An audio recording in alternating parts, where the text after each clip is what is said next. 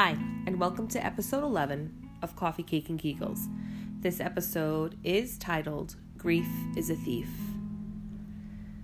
So, this episode, not to be, depressing or whatever, but it's a heavy topic, obviously, grief, right? It's not something that's easy and we get over quickly. So, I want to talk about that a little bit today.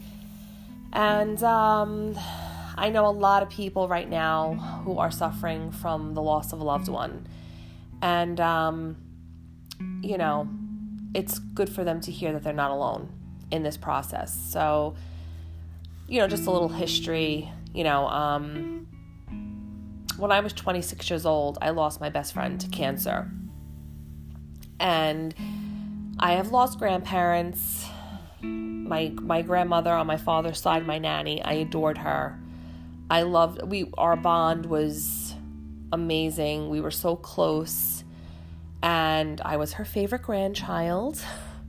And when she passed away, I was devastated. It shocked. I was in shock. I was 21 at the time, and I was just so saddened by the loss. I just couldn't function really. I really couldn't. And but that losing a grandparent is the natural order of life. That's the way it's supposed to go, right? We're not supposed to lose children. We're not supposed to lose siblings. We're just not. We're supposed to just lose grandparents and then of course parents. And I'm not saying that makes it easier by any means. That's not what I'm saying. I'm just saying that is the natural order in which life is supposed to go, according to what we believe. But when I lost my best friend, that hit home because we were the same age. And, it makes you really reevaluate life and reevaluate a lot of things within your life and really make you see and understand that you're not invincible. He died at 26 years old. You can die too at 26 years old, So, just a little history about him. His name was Justin. And for those of you who listen, who know me on a personal level, which I think most of you do, I have a son named Justin. And yes, I did name him after my best friend who passed away. The day after my 24th birthday, my friend Justin was diagnosed with rhabdomyosarcoma, which is a cancer of the connective tissue and bone, and it's pretty aggressive. Survival rates were very low. I don't recall them right now, and I'm sure they're different now because this is going back like 18 years ago. But it was a very depressing diagnosis, and he was in a hospital in Staten Island where I'm originally from, and the hospital had an oncology intern. And, I'll never forget the oncology intern came into the room and told my friend, everyone had just been to the hospital and everybody, he brought him baskets and he had candy and he was just a fun, loving person. I'm sure some of you who listen, who are old friends of mine or whatever the case is that knew him, it's bringing a smile to your face because he was the life of the party. Such a fun-loving person, such a good soul. So he was in the hospital and he was dancing around the room. And I know that sounds like, why would you be doing that? You just got diagnosed with cancer. But he was happy because all his friends were just there. And the oncology intern came into the room and said to him, "Why are you so happy? You have 3 months to live." And my friend Justin looked at him, pointed his finger up to the sky and said, "Well, that's not for you to decide." And the doctor said, "Well, then who is it for?" And my friend, again, with his finger up to the sky, said, "It's for him." Needless to say, we got him the hell out of that hospital, and he went to Sloan Kettering in New York City, where the world's one of the like the leading doctors in this particular cancer had just so happened to work there. So he was really in luck, and that doctor did give him 2 years at life. And on January 7th, 2002, my friend Justin had asked me, a few days before that, obviously, he asked me to accompany him and his mom to go there to get the results of his scan. And I had gone a few times with him to get, to get the scans and everything. But I just had a feeling, and I'm assuming he did too, to ask me to come. And he said to me, I think it'd be good for you to come because my mom might need you there. And when he said that, I was just like, what? And so we got into the room. It took the doctor about an hour to come into the room because we had found out the doctor had been crying himself and was devastated to deliver the news that Justin's cancer had come back with a vengeance. And he could no longer have radiation because when they treated him the first time, they gave him basically a lifetime worth of radiation. He still had burns and scars from the burns and everything from the radiation he had received. So his options were to either be amputated from the waist down and live in a wheelchair, or to just let the cancer do what it's going to do and succumb to it. And Justin decided that he did not want any further treatment and that he was going to just live out whatever he had left and enjoy the time he had.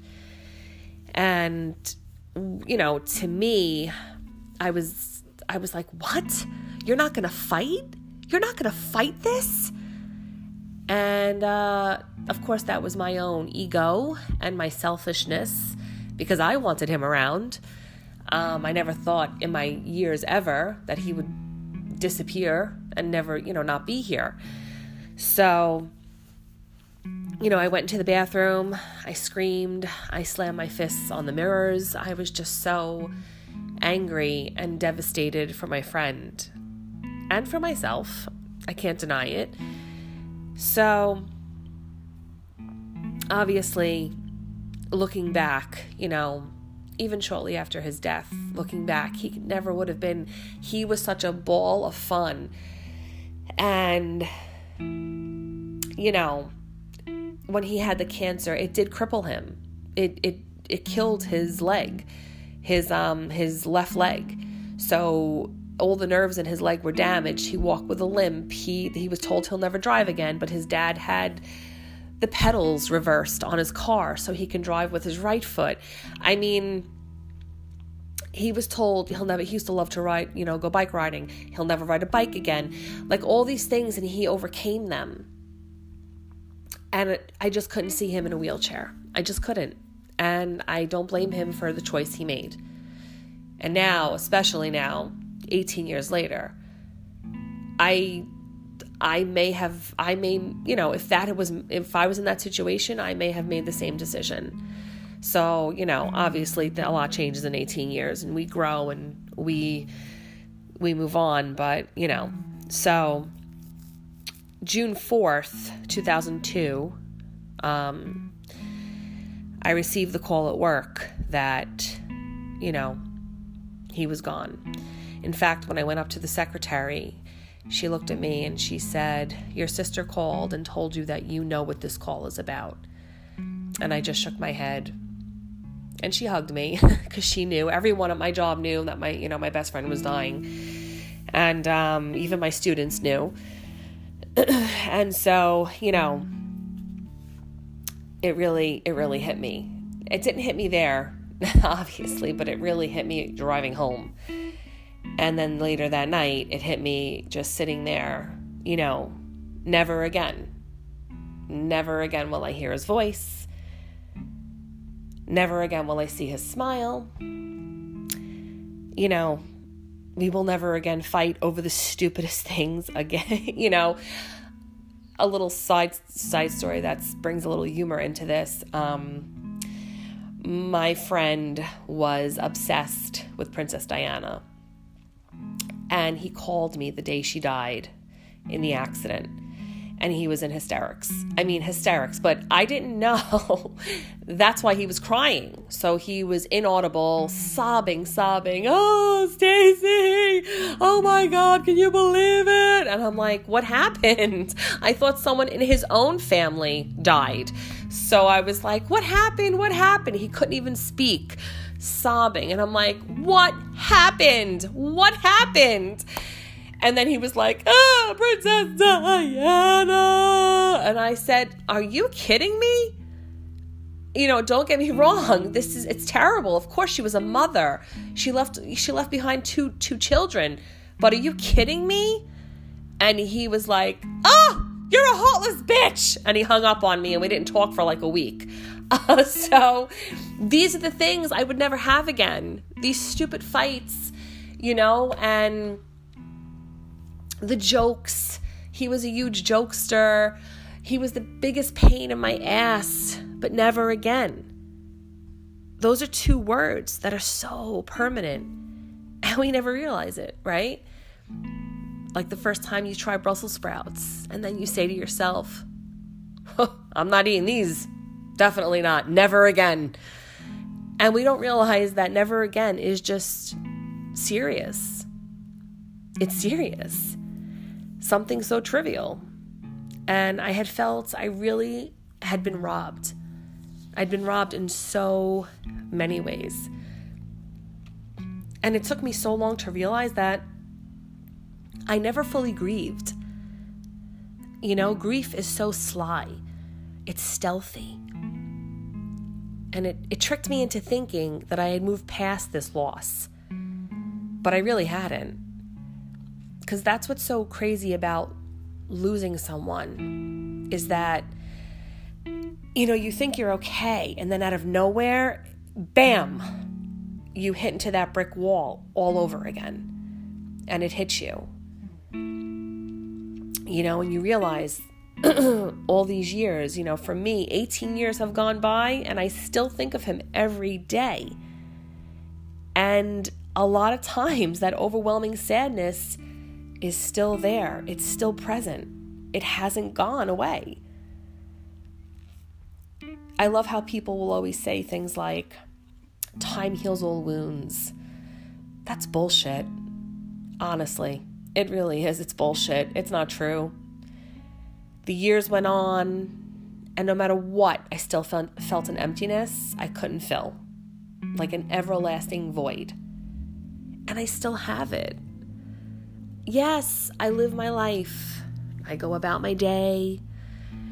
You know, I take care of my children. I do what I need to do, but there's still something missing. And nothing fills it because nothing can fill that void. Nothing can replace a human being, a life, nothing. Everyone processes grief differently. But I really think most people can agree with me that grief makes you feel robbed. That's why I say grief is a thief.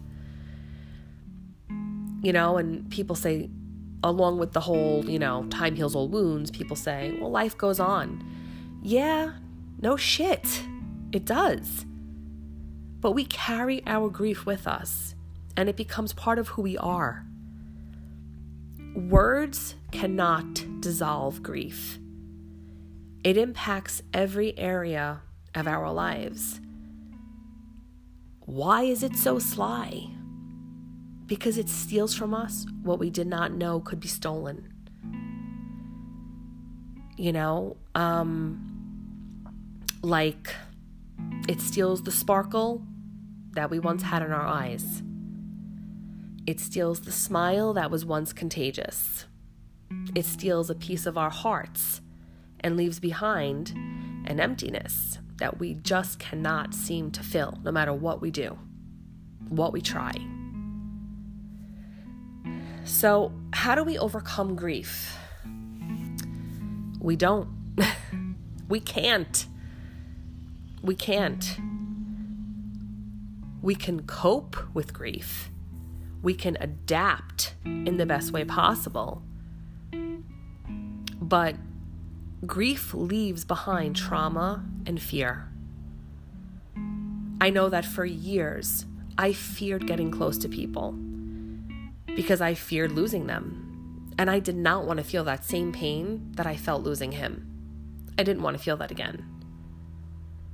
I wanted to spare myself that feeling, you know?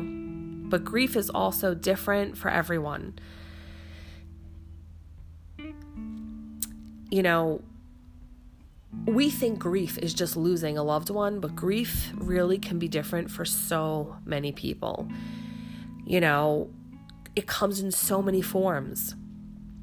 Finding out, you know, getting a diagnosis about your health, that causes grief. Losing a job, divorce, breakups, miscarriage, retirement. Believe it or not, those things cause grief too. Excuse me. And if you're thinking, yeah, well, nothing is worse than death, that's really not for you to decide, right? Because what you're going through is bad for you, just like what someone else is going through is bad for them. We're not the judge of which one is worse. I'm sorry. I'm like, goodness, my allergies. So there are healthy ways to cope with grief. And there's really no timetable, you know, the right amount of time a person is supposed to be sad over the loss of a loved one or whatever they're grieving over. Look at me, 18 years, I'm still grieving the loss of my best friend. But there are some healthy ways to cope with grief. And one is not to ignore it. It will not go away if you ignore it. People are told to be strong for other people all the time. I mean, I've said that to people. You need to be strong for so-and-so. I would never say that now. You know, I would never say that now, knowing that minimizes someone else's pain tremendously. And it also sends a message like, you know, your pain doesn't matter and what you're going through doesn't matter. Put it on the back burner because you need to be there for someone else. You know, I would never do that now at all. But you have to acknowledge it. You have to be able to sit with it. That's the only way we heal from trauma. And I say trauma because loss is traumatic. We have to actively face it. Pushing it down, being strong, using air quotes here that you can't see, obviously. Whatever nonsense it's called is not healthy. It's avoidance. You know, and it didn't work for past generations, right? Look at our parents. So it's not going to work for us. Showing our true feelings are not signs of weakness. Talk about the loss, how it makes you feel, what it's done to you. Talk about the person. Talk about them. What better way to celebrate their life? It's okay to acknowledge our pain. We live in a society that always has told us not to. Push it down, you know? And no. Acknowledge it. How about this? Even better, honor it. That's right. Honor it. You'll see the difference in any aspect of your life when you honor your feelings. You're feeling angry. Instead of saying, why do I feel this way? This is so stupid. Honor it. Okay, I am feeling angry. Take a breath. Think about why. You'll be surprised. You actually won't feel that angry. You know, it actually helps to honor the feeling. A lot of times too, we have to, you know, accept that grief can trigger other emotions. Like how I mentioned earlier, my fear of getting close to people, that's a triggered response to grief. So people who are going through grief, may get triggered and feel fear, anger, resentment. All of those things get kicked up. Identify them and honor them. Accept them. You know, you're not alone in this. Excuse me. Also, we have to understand that people don't know how to process when someone else is processing a loss. I had a friend who would go to funerals and laugh. That's how she processed other people's pain. So, you know, people don't always know the right things to say. And I used to think, what an asshole, when I would hear someone say something really insensitive. But we have to step back and realize that they don't even know what to say. You know, now when I see people, if I go to a wake or if I, you know, if I am physically in front of someone who lost someone, I don't say I'm sorry. What the hell does that even mean? I do it on Facebook all the time. I know it. Someone posts a loss and I'm like, I'm just so sorry. Sending you prayers. That's the truth. I will pray for anybody who's in pain. But when we see someone physically, we don't have to say anything. You know, why do we feel like we have to say something? We don't. How about a hug? Just how about a hand touching them saying, I'm here for you? We don't have to always rush to say, I'm so sorry for your loss. You know, I mean, we're not robots. It's okay to feel, and it's okay to feel for other people. So we have to try not to get upset over those who don't know what to say. Because we're groomed. We're groomed in a society that silence is not golden. Really, it's not. People think silence is awkward. People think that they have a problem and they tell you about it. You have to have an answer. And you don't. You could just be an ear listen. You know? So these are all other topics we could totally touch on another episode. But you know, when it comes to grief, some people are really awkward and they don't know what to say. And it doesn't make them assholes, like I had said before. You know, our grieving process is unique to us. So when my friend passed away, I prayed a lot. And I went to this place in my hometown called the Alba House, which me and a few other friends, we called it the prayer shack because it literally looked like a shack. But it was so peaceful, and I would sit there for hours and just pray and talk to my friend. I journaled a lot during that time also. But there's no cookie-cutter way to cope with grief, and you really need to do what's best for yourself. Something I regret doing that I should have done was to find a support group. Meeting with other people who've gone through similar experiences, you know, is helpful. And I find that to be really helpful. I know it doesn't work for everybody, but many people do find peace in the support of others. You know, a therapist, a grief counselor, you know, a grief support group. And sometimes the best people to talk to are the ones who are biased and they don't know anything about your situation. But you have to remember that when you're going through grief, you know, when you're coping with grief, you can't give up on yourself. And I know that's like, are you serious? But I am serious, because you can't show up for yourself emotionally if you're weak physically. So you have to try to wake up, brush your teeth, get, you know, follow a routine, eat. You have to eat. You have to, you know, you have to keep yourself healthy and strong. And I don't mean mentally, I mean physically strong, because that helps. It does. Having a routine, waking up, making your bed, like I said, brush your teeth. These things do help, and I know they're so small, and I know when you're so sad and depressed, you don't want to get out of bed. Who gives a shit about your teeth? But those little tiny things are so important. So I'm not sure if you guys know, but there are stages of grief. And just so you know, because they're, you know, first of all, they don't have to be done all, you know, in the same way. These stages, you might hit the third stage and be done. You got this, you know, you're coping in a healthy way, you know, and that's fine or whatever. Some people only experience one stage out of the stages.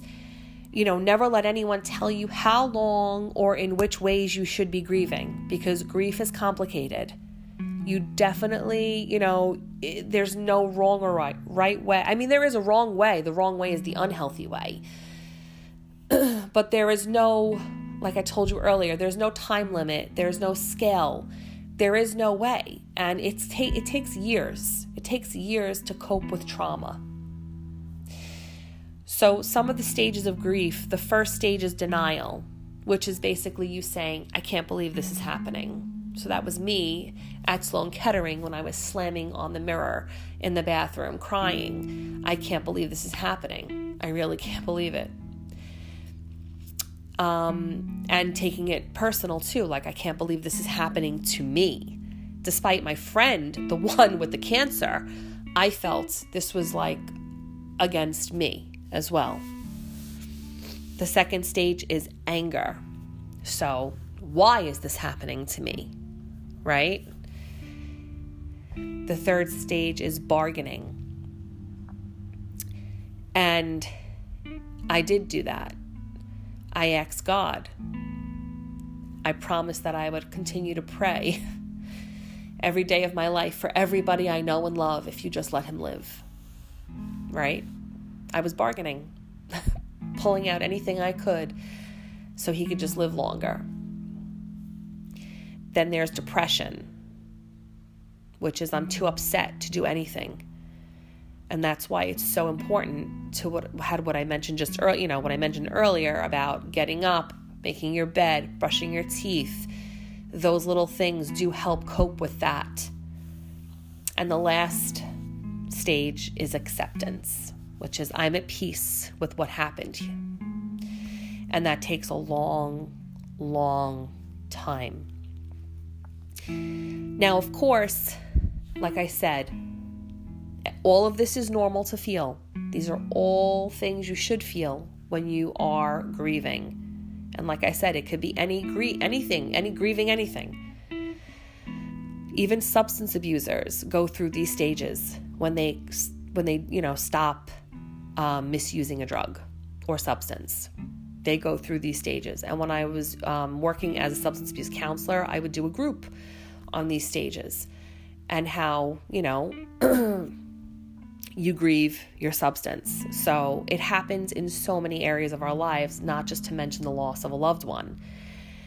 But like I said earlier, grief can be complicated. So if you are really feeling these emotions, and it's, you know, it's going on a year, or you stopped going to work, you know, for a long time now, and you just can't seem to really get your life back to some kind of normalcy. And when I say normalcy, I don't really mean normal. I just mean your routine. Then it's time really to contact a professional. Especially if you begin to feel like life isn't worth living, like you wish you died with your loved one, or you blame yourself for their loss. Even if you feel numb and disconnected, you know, for more than a few weeks or a couple of months, it really is time to reach out for help. And there are a number of online resources to find help for grief. One in particular is the Grief Resource Network. So they provide a number of hotlines, a bunch of different hotlines to call to speak to people regarding specific issues that you're coping with. It's a really great resource. So if you are at this moment grieving the loss of a loved one, my heart is with you. I have been there. I know what it's like. And I will pray for you. I probably already know who you are. So, and if you haven't experienced this yet, you know, now at least you understand and you are armed with knowing some of the stages and some healthy ways to cope with grief. So I hope it helps. Other than that, guys, I don't want to, depress you anymore. So I really hope you have a great day. Thank you for listening, and stay tuned for my next episode will be about online dating. And I did ask a few I put it on Facebook to ask a few people to tell me some of their horror stories and, of course, funny stories. And I have one of my own. So, that'll be a fun, lighthearted episode that I'm sure we could all use after this one. So have an awesome day. Thanks, guys.